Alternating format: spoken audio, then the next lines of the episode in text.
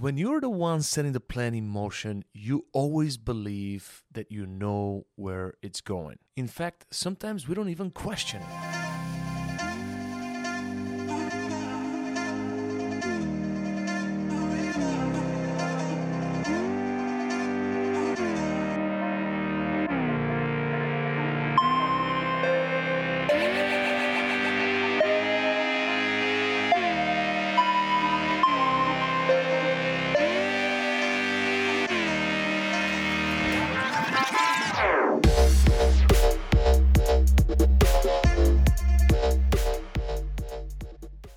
Good morning, champ. Welcome to Chief here, the professional problem solver, coming to you live. Today, we're going to talk about plans. And when the plans get crushed, what do we do when our plan goes wrong?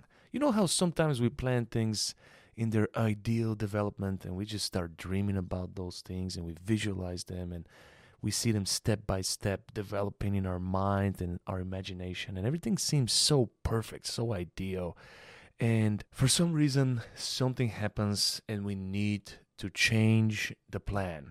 But we're not prepared for plan B. We're not prepared for plan C. So I'm going to show you today how to have perspective and flexibility that's going to allow you to move forward even when your plans get crushed. When you're the one setting the plan in motion, you always believe that you know where it's going. In fact, sometimes we don't even question it. But look, if you see your path suddenly veer off in a different direction, don't get upset yet. Be flexible.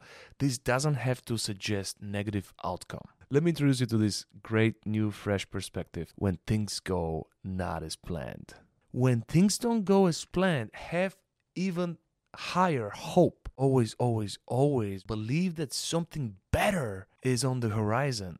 Instead of going negative, think, wow, something way better is on the way. Look, you need to be confident in God's plan, not your plan. Give your wild sense of adventure power and just have fun with it. Life is short, nothing is promised. Just enjoy the present moment and don't get upset if the plan doesn't come to fruition. Stay flexible. This show pass. Make it a great day.